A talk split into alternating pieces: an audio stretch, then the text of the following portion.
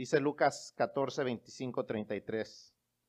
Grandes multitudes iban con él y volviéndose les dijo, si alguno viene a mí y no aborrece a su padre y madre y mujer e hijos y hermanos y hermanas y aún también su propia vida, no puede ser mi discípulo. Y el que no lleva su cruz y viene en pos de mí, no puede ser mi discípulo. Porque ¿quién de vosotros, queriendo edificar una torre, no se sienta primero y calcula los gastos, a ver si tiene lo que necesita para acabarla? No sea que después que haya puesto el cimiento y no pueda acabarla, todos los que lo vean comiencen a hacer burla de él, diciendo, este hombre comenzó a edificar y no pudo acabar. ¿O qué rey al marchar a la guerra contra otro rey no se sienta primero y considera si puede hacer frente con diez mil al que viene contra él con veinte mil? Y si no puede, cuando el otro está todavía lejos, le envía una embajada y le pide condiciones de paz. Así pues, cualquiera de vosotros que no renuncia a todo lo que posee, no puede ser mi discípulo. Señor, te damos gracias por todas tus bendiciones, por una semana que pudimos terminar y una nueva semana que comenzamos en tu casa. Te damos gracias por tu palabra, te damos gracias porque en ella nos, nos enseñas las lecciones que necesitamos saber como hijos tuyos, las lecciones que necesitamos considerar, Padre, cuando decidimos seguirte, cuando decidimos ser discípulos de Cristo. Padre, ayúdanos a entender tu palabra, a ver qué, qué cosas necesitamos aplicar a nuestra vida, Señor, y que tu Espíritu Santo nos dé la fortaleza para hacerlo. Father, we're grateful for your word because we find your teachings in it, the things that you have said it before us as we have chosen to be followers of Christ. So let us understand let us see what we need to apply into our lives. And Father, may your Holy Spirit give us the strength and the direction to do it. Because we ask and we thank you in the name of Jesus Christ, your Son. Amen. Pueden tomar sus asientos. Supongamos que yo eh, estoy estudiando para ser piloto. Yo hago todos los entrenamientos necesarios, eh, pago todos los costos, adquiero toda la experiencia necesaria y entonces a mí me entregan el avión para que yo vuele a donde yo quiera. Y como yo soy bien generoso, yo le invito a usted a que me acompañe y que yo lo voy a llevar a donde usted quiera sin costo alguno. He tomado todo el entrenamiento, he hecho todo lo necesario para ir y hacer lo que se necesita hacer. Es un, es un viaje completamente gratis para usted, pero que al mismo tiempo le cuesta todo. Porque lo único que tiene que hacer es, para recibir el viaje gratis, es poner su vida en mis manos. Nada más. Nada más.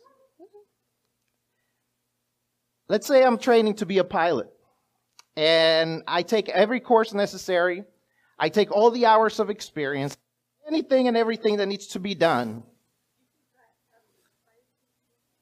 Huh? Yes. Yes. The piloting lessons. I take every everything that is required for me to be a safe pilot. I have taken all the training. I have flown all the, the hours necessary. And so they tell me, hey, you can use the airplane to go anywhere you want. And I'm so, so nice that I say, well, you know, why don't I take you anywhere you want? I will take you anywhere you want, and guess what? It's free. Now, I have just given you a completely free gift that at the same time has a very high cost because you have to entrust your life to me.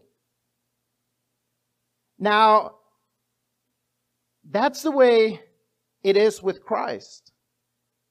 Because although salvation is completely free, at the same time, it has a very high cost in that we have to give everything up to Him. we have to surrender everything in our lives to Him. It is a free gift in that we cannot purchase salvation on our own, but at the same time, it requires that we turn everything over to Him. If we are to be His disciples, we need to turn everything over to Him. We have to surrender it all.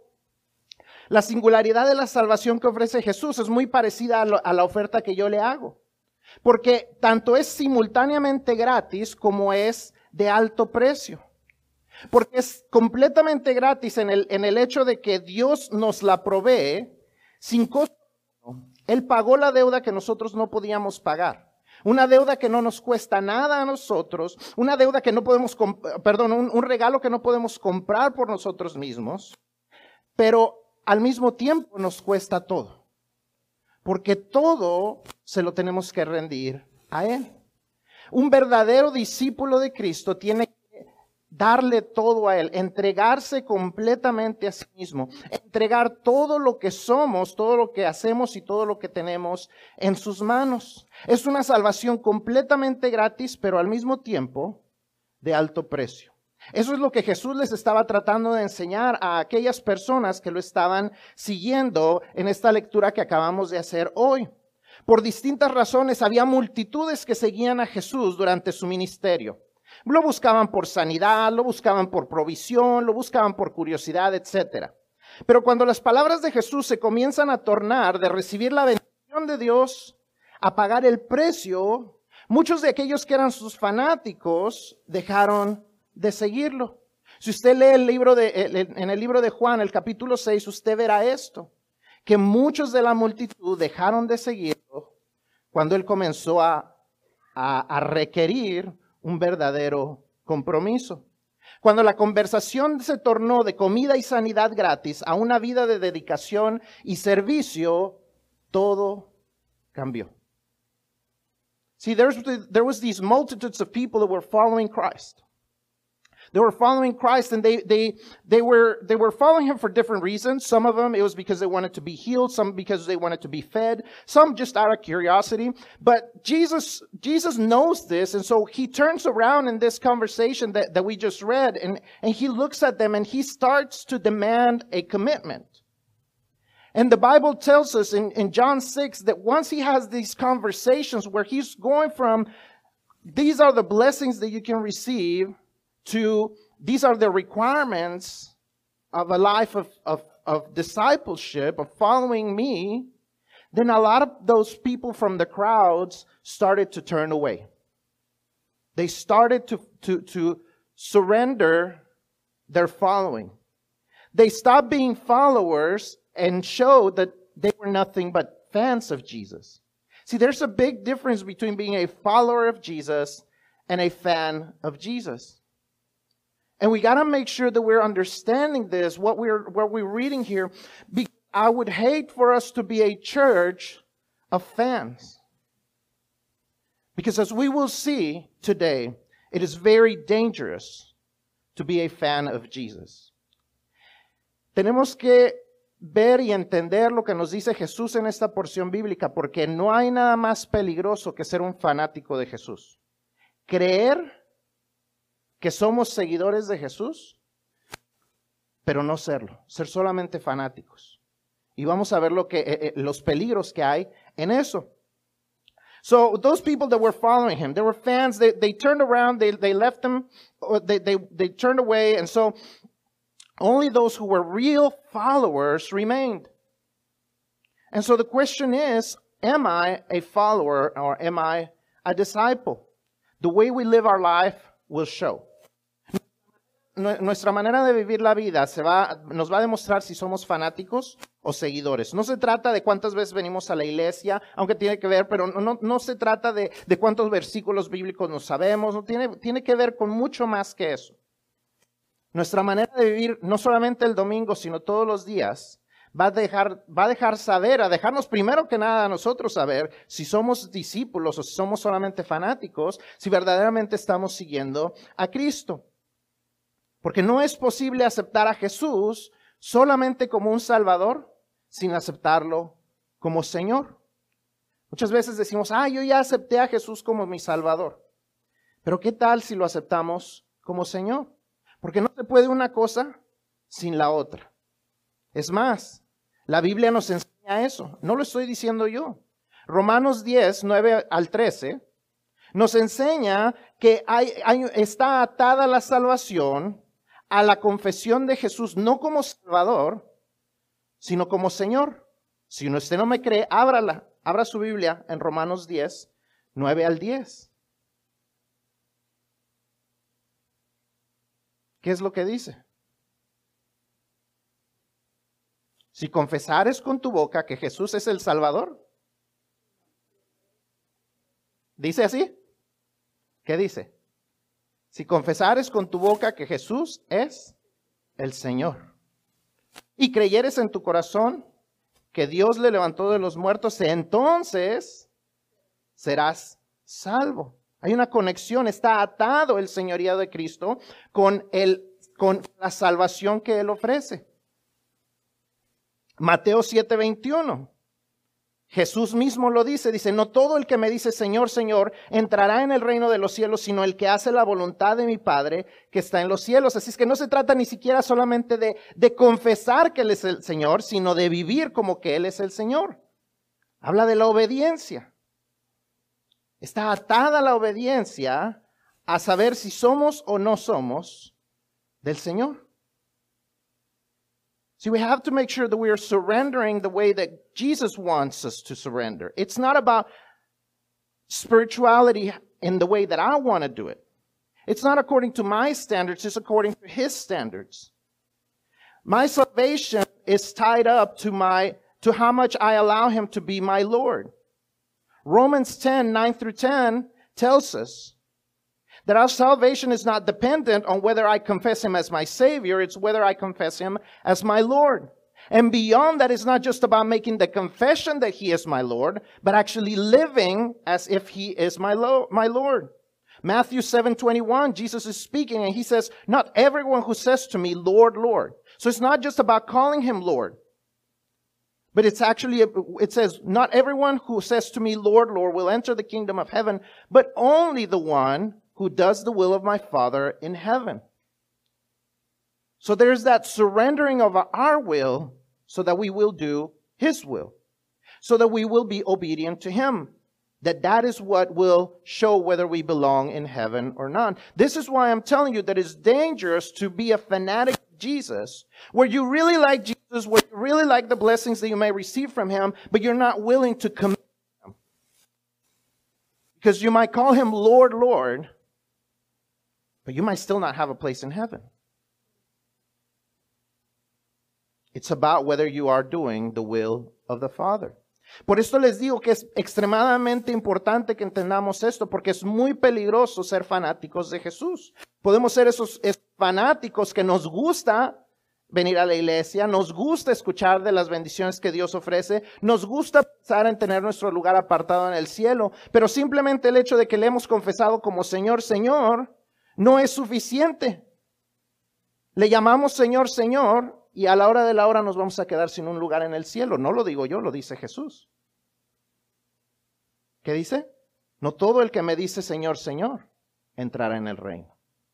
Tiene que ir más allá de una confesión y tiene que haber un compromiso de vida que está dispuesto a dejar a un lado nuestra voluntad para hacer la voluntad del Padre. Y esto es lo que está hablando Jesús aquí en esta porción. Así es que para que nos aseguremos de que somos salvos, tenemos que juzgar nuestra propia vida si estamos pagando el precio del discipulado, si estamos siendo verdaderos seguidores de Jesús. Hay un alto precio que Jesús demanda que paguemos si verdaderamente vamos a ser sus discípulos. Versículo 26, versículo 27 y versículo 33. Jesús lo dice, eh, como diríamos vulgarmente, sin pelos en la lengua.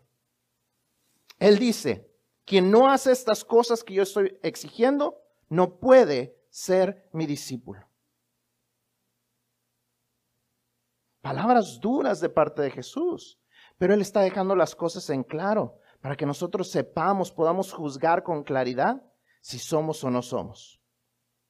Jesus is very clear, very blunt in the way that he speaks. Because he wants to make sure that we know that we know, that we have that conviction, that we know that we are saved because we are fully committed to him. Verses 26, 27, and 33 says, Whoever doesn't do these things cannot be my disciple. I mean, that's pretty blunt, but it's very clear. There is no, there is no, it's not vague what he expects from us. It's very clear what his expectations are. So, so that we can judge our own lives and say, okay, yes, I, I, I know that I know. I have a conviction that he is my savior. Or we can judge our life and say, you know what? He hasn't been my savior. I thought he was, but as I judge the way my life has been going, he's not. And I got to do something about it. And that's the whole point of Jesus that he wants us to do something about it, that we can make a decision that we will be his followers, that we will do his will, that we will have uh, sur surrender ourselves so that we can have that free salvation that he offers. Es, eh, eh, lo, Jesús nos di, dice todo esto con claridad porque él quiere, no porque él nos quiere eliminar, sino al contrario, él quiere asegurarnos y quiere que nosotros estemos seguros de que somos sus seguidores. Así que vamos a ver entonces el costo que Jesús describe para poder ser verdaderamente sus discípulos. Sobre qué cosas debe tener Jesús preeminencia, sobre qué cosas Jesús debe de ser más importante. We're going to see what kind of things Jesus is requiring to be on top of things. What does he have to be over in our lives? Where does he have to have the place in our lives? Número uno, si está llenando su boletín, número uno, Jesús debe de estar sobre nuestras personas. Jesús debe estar sobre nuestras personas. Lo primero que, vemos que Jesús hace, él, él, va caminando y la multitud va detrás de él y dice que él se da la vuelta y comienza a hablar hacia la multitud. Y comienza a decirles unas palabras bien fuertes que les dice, ustedes tienen que aborrecer, tienen que odiar a todos sus seres queridos más cercanos, padres, cónyuges, hijos, hermanos y aún a sí mismos. Ahora entendamos lo que Jesús está tratando de hacer aquí. Jesús está usando estas palabras como lo que, algunos, algunos eh, teólogos llaman una hipérbole lingüística. Es una exageración para dar a conocer o dar claro el punto que Jesús está tratando de hacer enfatizar la prioridad que Jesús debe de tener en nuestras vidas. Jesús hace una exageración para darnos énfasis a lo que Él está afirmando. Como cuando decimos, no, hombre, estaba lloviendo que se caía el cielo. ¿Se está cayendo el cielo? ¿Qué estamos haciendo? Hacemos una exageración para llevar a cabo eh, o para llevar a un punto con claridad, ¿verdad? Cuando decimos salimos en el verano y es un horno aquí, ¿es verdaderamente un horno? ¿Qué es? Es una exageración para dejar un punto en claro. Igualmente Jesús está tratando de dejar un punto. Claro que Él no está deseando verdaderamente que odiemos, que aborrezcamos a nuestros seres queridos. Eso sería ir contrario a los principios que Dios pone en el Antiguo Testamento. ¿Ah? Dios nos enseña en el Antiguo Testamento que debemos honrar a los padres, amar a nuestro cónyuge, guiar a nuestros hijos, etc. Jesús claro que no estaba tratando de aboler eso. ¿Entendemos eso? Pero Jesús estaba tratando de poner este énfasis de tal manera que nosotros entendamos que nuestra familia tiene que entrar en una segunda prioridad después de Dios. Piensen en las ruedas de un um, de una en, una rueda de una bicicleta. Hay un eje, lo que le llaman un buje, y ese buje tiene los rayos, ¿verdad? Que, forman el que, que ponen con el disco. Nosotros muchas veces vivimos nuestra vida siendo ese buje. Somos la parte central de nuestra vida, lo más importante, y todo el resto de nuestra vida es uno de esos rayos. Y entre uno de esos rayos está Dios.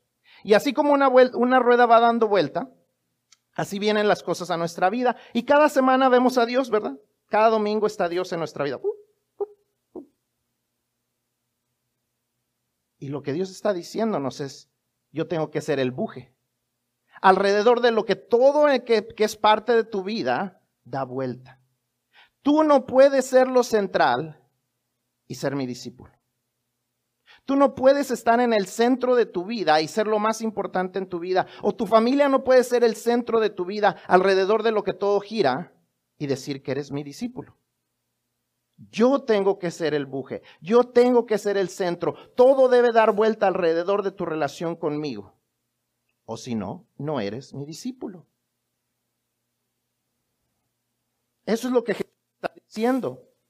Dios no puede ser uno de los rayos, Él tiene que ser el buje. Él tiene que, batallamos en nuestra vida porque no hemos aprendido a sentar prioridades y vivimos vidas reaccionarias.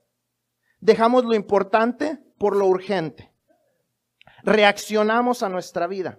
No le damos la prioridad a Dios y entonces todo lo que nos viene y, creemos que es importante en ese momento, entonces a eso le damos importancia en lugar de que todo gire alrededor de Dios, de que todo en nuestra vida y nuestras relaciones gire alrededor de nuestra relación con Dios. Si verdaderamente vamos a ser discípulos de Cristo, es necesario que Él tome el primer lugar en nuestra vida, que todo lo que hacemos sea hecho donde está Él como el Señor.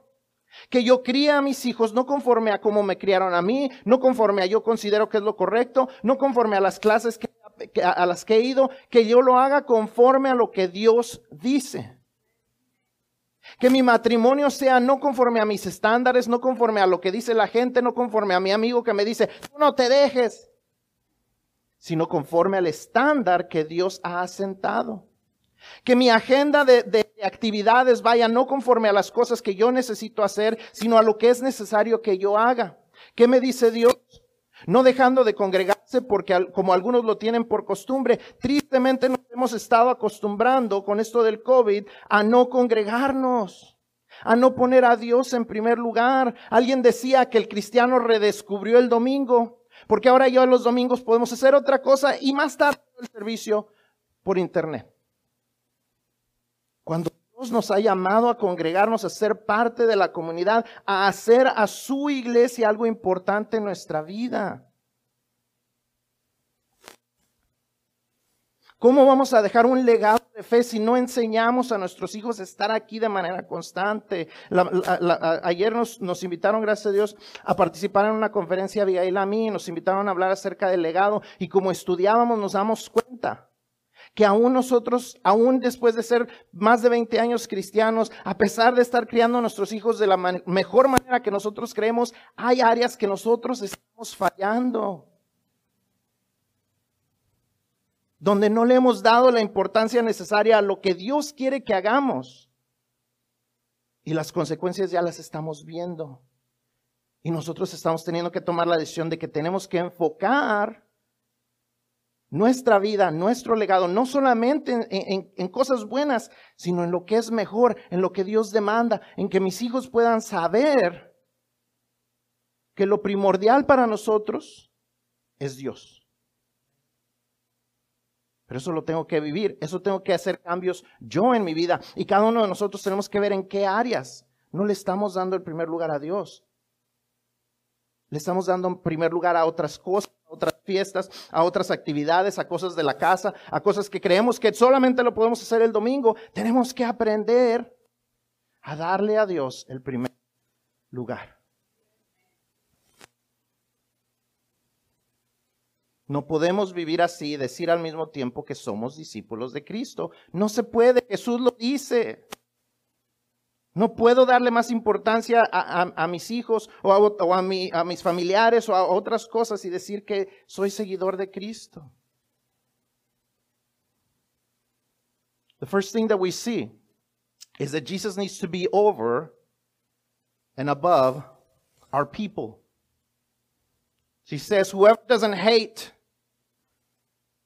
their parents and their and their, their, their spouse and their children and their siblings cannot be my disciple. Now let's understand what Jesus is trying to say. He's not really telling us to hate them, but he's trying to make this point by emphasizing in a, in a hyper, hyperbole what it is that he wants us to understand. It's a hyperbole, it's an exaggeration so we understand that he needs to be number one. That nothing else should even come close to being compared to what he expects from us as far as our devotion. He needs to be the hub around which everything else matters and everything else rotates. If you've ever seen a bicycle, you see the hub and then the, the, the spokes that are attached to that hub. We live our lives as if we are the hub. Everything else that is important in our lives is one of those spokes, and everything goes around us, including God. God is one of those spokes, and every Sunday he comes around just like a spoke on the wheel. Every Sunday we think, oh yeah, it's, it's the Lord's day. Oh, today is the Lord, the day the Lord has made. Let us rejoice and be glad in it. Only on Sunday, because that's when it comes around. And Jesus is saying, no. You cannot be the hub of your life and say that you're my disciple, say that you're my follower. If you are my follower, I need to be the hub. And everything else in your life goes around us, goes around the relationship you and I have. So every decision that you make, you first think, how is this going to affect my relationship with God? The decisions that you make on your schedule, the decisions that you make on your money, the decisions that you make with the relationships you have with your parents, with your chil- with, with your parents, with children, with, with siblings, with everybody else. They don't become any more important than the hub, than the relationship between you and Jesus. Everything else has to go around it. Everything else spins around it. Otherwise, you cannot say that you're a disciple of Christ. Jesus is making it very clear, very bluntly,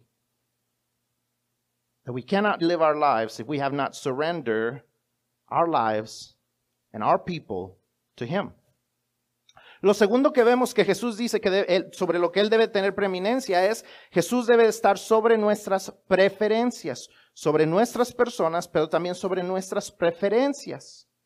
Seguir a Jesús demanda que carguemos nuestra cruz entregándole nuestra vida. Es entregar todo lo que preferimos hacer para hacer lo que Dios prefiere. Jesús hace esto, Jesús demuestra esto al orar en Getsemaní antes de ser arrestado. Lucas 22, 42 nos dice que Jesús buscaba que la copa pasara sobre él. La voluntad de Jesús era no ser crucificado. Yo creo que ninguno de nosotros en nuestro ser humano hubiéramos querido ser crucificados. No es difícil entender a Jesús. Pero aún sobre esa preferencia que Jesús tenía, había una preferencia mayor que es que no se haga mi voluntad, sino la tuya. Mi preferencia es no ser crucificado. Pero si tú prefieres que yo sea crucificado, tu voluntad es mejor que mi voluntad. Yo quiero hacer algo de mi vida y en mi vida. Pero si tú prefieres que yo haga algo distinto, Señor, tu voluntad y no la mía. Cargaré mi cruz, haré tu voluntad, daré mi vida, entregaré mi vida por tu reino. No se trata de morir por el reino de Dios, sino de entregar nuestras vidas por el reino de Dios, que es muy distinto. Morir por el reino de Dios es distinto a dar nuestras vidas por el reino de Dios. Aquellos musulmanes extremistas dan su vida por el reino de su Dios y van y se explotan en medio de una, de una multitud y se matan porque ellos creen que están haciendo la voluntad de su Dios. Ellos dan su vida, mueren por su Dios.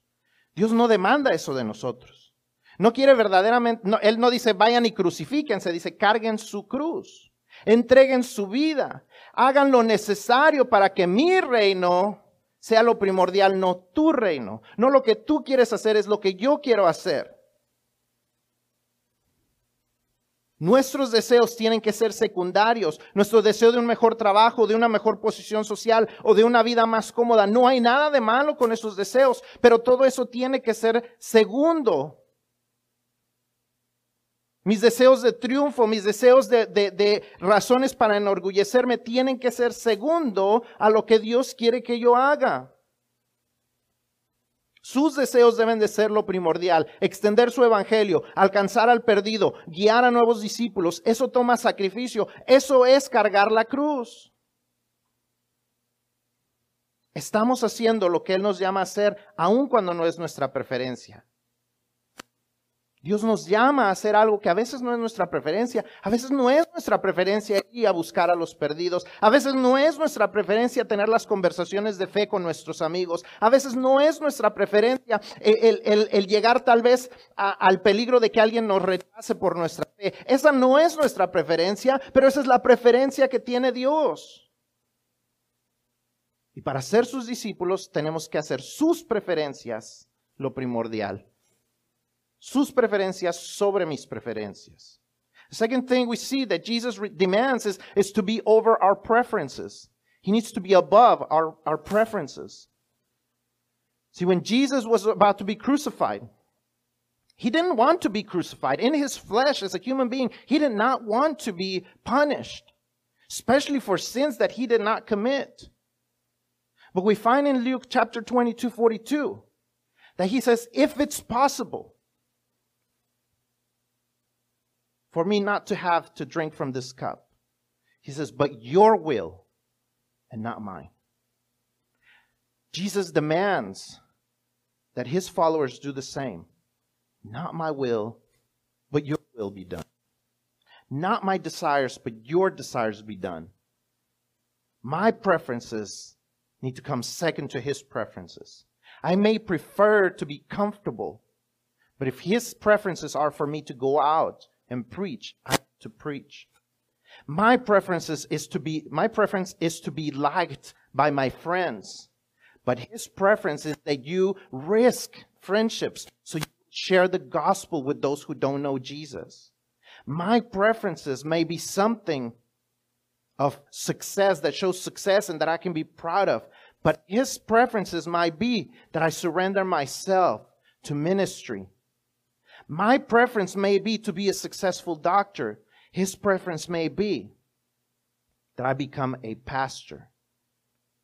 Am I willing to surrender to his preferences or am I going to continue to do my preferences? Because I cannot surrender to my own preferences and then say I'm his disciple. I'm his follower. It's either his preferences or mine. They cannot coexist. La cruz en ese tiempo, en el tiempo de Jesús, era, un, era algo vergonzoso. Ahora vemos que toda la gente trae su, o mucha gente trae sus crucifijos o sus cruces o adorna su, su auto con su cruz y le pone su crucecita en el parabrisas o, o en algún lugar. En ese tiempo nadie usaba la cruz como algo de que enorgullecerse.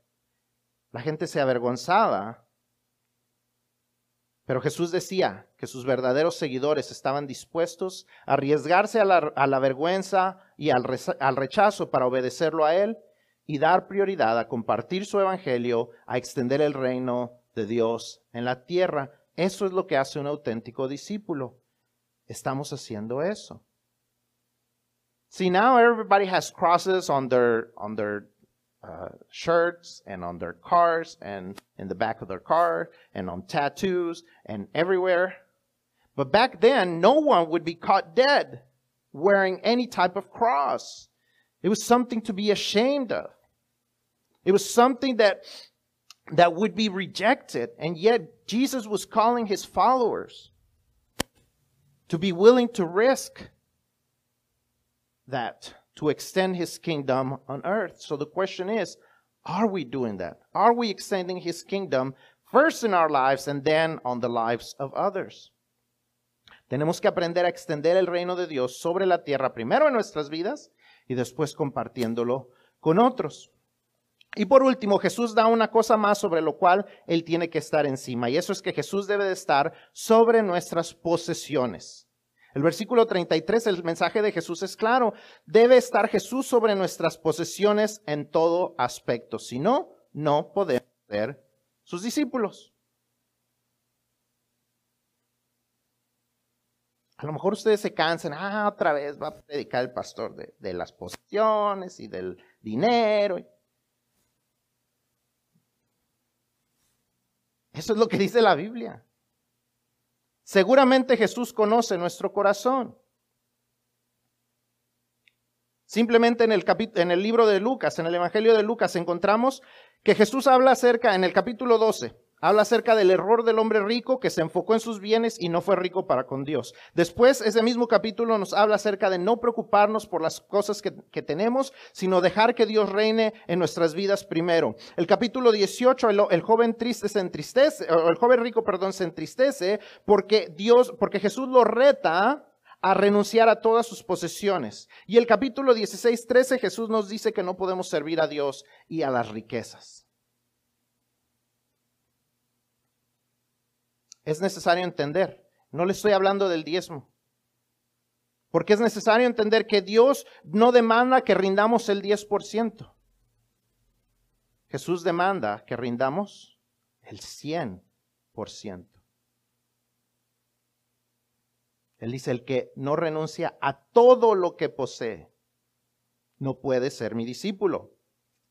Él demanda que usemos el 100% de lo que tenemos conforme a sus principios y no conforme a lo que vemos nosotros a nuestro alrededor, que seamos obedientes con el 10, pero también con el 90. La gente vive ahorcada porque no quiere rendirle todo a Dios.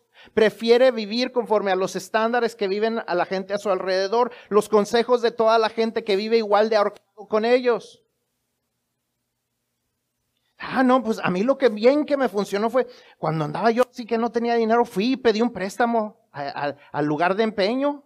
No, apenas así la hice. Ah, pues ahí vamos, allá al lugar de empeño. Ah, no, pues es que pues no me alcanzaba el mes, pues fui a, a pedir un préstamo de día de pago y ahí vamos.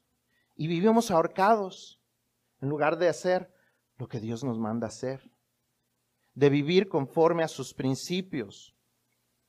No podemos ser esclavos de Visa, Mastercard, de la casa de empeño, de los préstamos de día de pago, de los préstamos de título de carro y decir que somos discípulos de Jesús. O vivimos conforme a nuestros estándares o nos rendimos completamente a Él. No lo digo yo, lo dice Jesús. Usted puede decir que exagerado el pastor. Aún puede decir que, que mentiroso.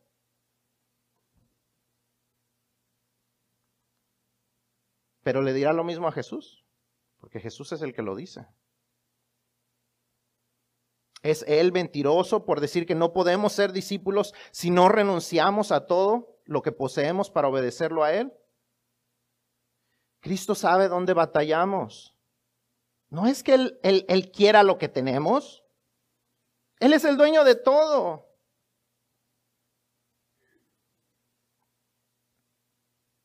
No le estoy diciendo tampoco que venda todo lo que tiene y lo entregue aquí a la iglesia, como en la iglesia primitiva, que la gente vendía todas sus posesiones y las traía aquí. No me la traigan, por favor.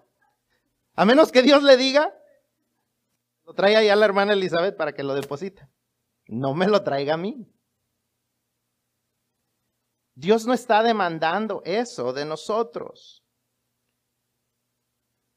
Se trata de probar si Él tiene nuestro corazón. Si no podemos entregarle a Dios el control de lo externo, ¿cómo le entregaremos el control de lo interno? Si no podemos entregarle a Dios el control de lo externo, ¿cómo le entregaremos el control de lo interno? ¿Cómo controlará Él nuestras decisiones o nuestros deseos personales si no puede tener el control siquiera de lo que Él ya nos dio? Es imposible ser discípulos de, Cristo si no le damos el control de toda nuestra vida a Él. The third thing that Jesus says, the last thing that Jesus says that He needs to be over and above, is He needs to be over and above our possessions. So, our people, our preferences, our possessions. Verse 33, Jesus is pretty clear and blunt about what He says. If you cannot renounce to your material possessions, possessions, you cannot be his disciple.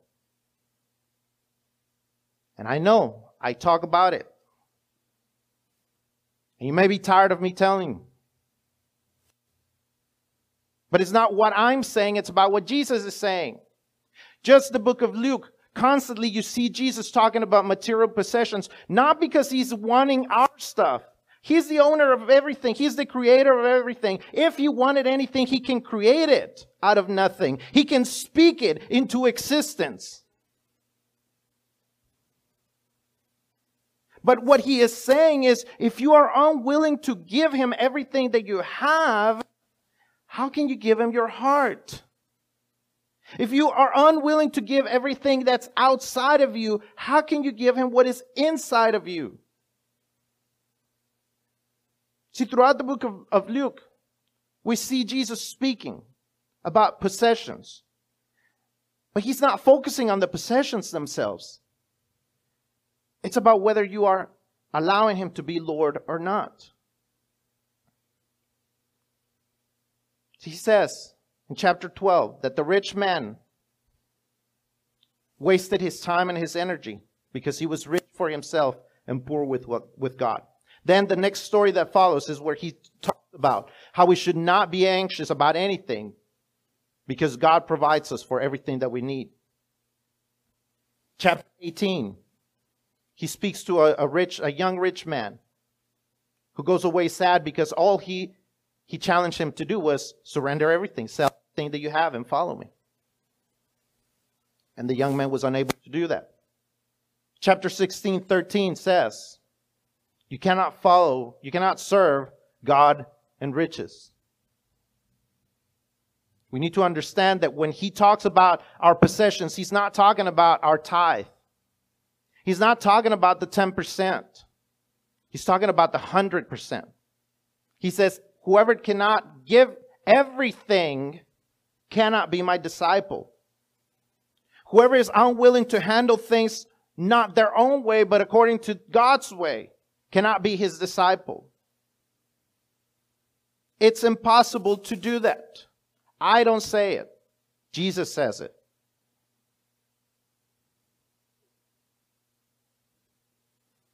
You may think I'm crazy, but then is Jesus crazy too? Because he's the one that's teaching it, he's the one that's demanding it.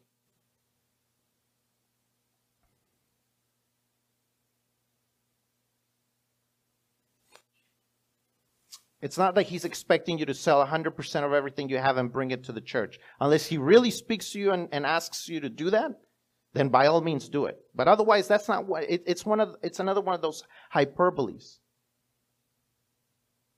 Where what he's saying is you have to surrender it all. You have to be willing to give it all. Not that he's asking you for it, but you have to be willing to surrender it all. To understand that you are only a manager of what he has set in your hands. But he is the true owner. You have surrender it all to him. So every decision that you make with finances, you go before him and say, should I spend it this way? Should I purchase this? Because you cannot live according to the world's standards and then say that you are his disciple. You cannot be a slave to debt and say that you are a slave to Christ. You cannot be a slave to Visa, MasterCard, to the pawn shop, to, to the de- payday loans, to the title loans, and then say, oh, I am a slave to this, but I am a disciple of Jesus. You cannot be owned by two. Jesus himself says it. You cannot serve two masters. It is impossible for us to be disciples of Christ if he does not have control of everything we own. Because if he has no control of everything we own, he cannot have control of everything we are. Si él no es dueño de todo lo que tenemos, difícilmente lo haremos dueño de nuestra vida. Es que obviamente, como acabamos de ver, el, costo de ser discípulos de Jesús es alto. Como hijos de Dios debemos estar dispuestos a pagar el precio, no para comprar la salvación, sino en respuesta por el precio que Él pagó por nosotros. Porque Él se entregó completamente a sí mismo. Él no dejó nada para sí mismo. Se derramó completamente por ti y por mí.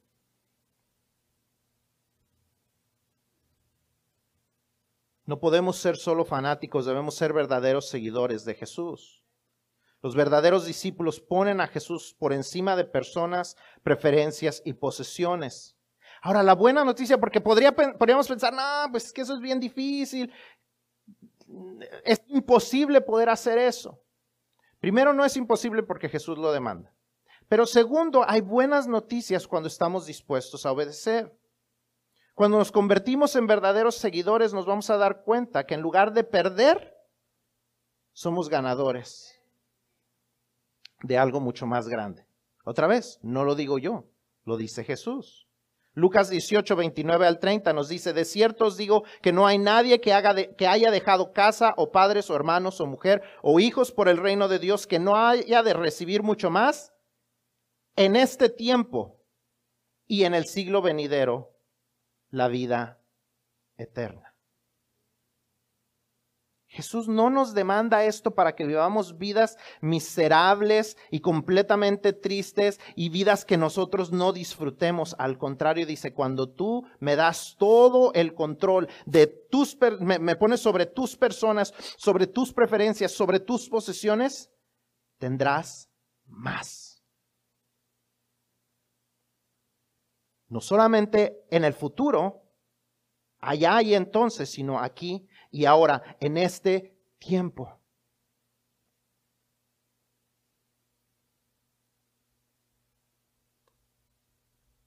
The cost of discipleship is high. I am not denying that. The demands that Jesus sets before us are difficult to live by. I know that. I struggle it, with it just like you do. There are areas that I struggle with surrendering to Him just like you do. But even still, Jesus gives us good news if we are willing to surrender it all. Jesus says in Luke chapter 18, 29 and 30, Truly I tell you, there is no one who has left a house, wife, or brothers or sisters, parents or children because of the kingdom of God who will not receive many more, many, many times more at this time and eternal life in the age to come. See, he's not asking you to surrender everything right now so you will enjoy life later. He's wanting you to surrender it now so you will enjoy it now. When we have surrendered it all, we get to enjoy it now. So it's a matter of whether we trust Jesus or not. Do I trust him to be truthful in his statements or not? Am I convinced that when he speaks, he speaks truth or not? El asunto está entonces, hermanos, ¿Creo o no creo lo que dice Jesús? ¿Creo que Él dice la verdad o no creo que Él dice la verdad? ¿Creo que lo que Él dice, yo puedo descansar sobre eso o no? Tengo una convicción, estoy completamente convencido de que cuando Él hace una promesa, la cumple o no. Rindámosle todo a Él. Seamos auténticos discípulos que en verdad lo estamos siguiendo y podemos estar seguros de que en, lugar de perder algo, estaremos ganando mucho más. No solo en cuanto a nuestra salvación allá y entonces, sino aún en este tiempo, como dice Jesús, aquí y ahora. Pon a Dios antes que a personas, preferencias y posesiones y Él promete que en esta misma vida recibirás más de lo que tienes o nos aferramos y nos perdemos de la abundancia que Jesús promete, o le rendimos todo a Él. We have to make a decision. Will I surrender everything and get to enjoy more? Or will I hold on? Will I grab on to what I want and miss out on the promises that Jesus makes? Let us surrender it all.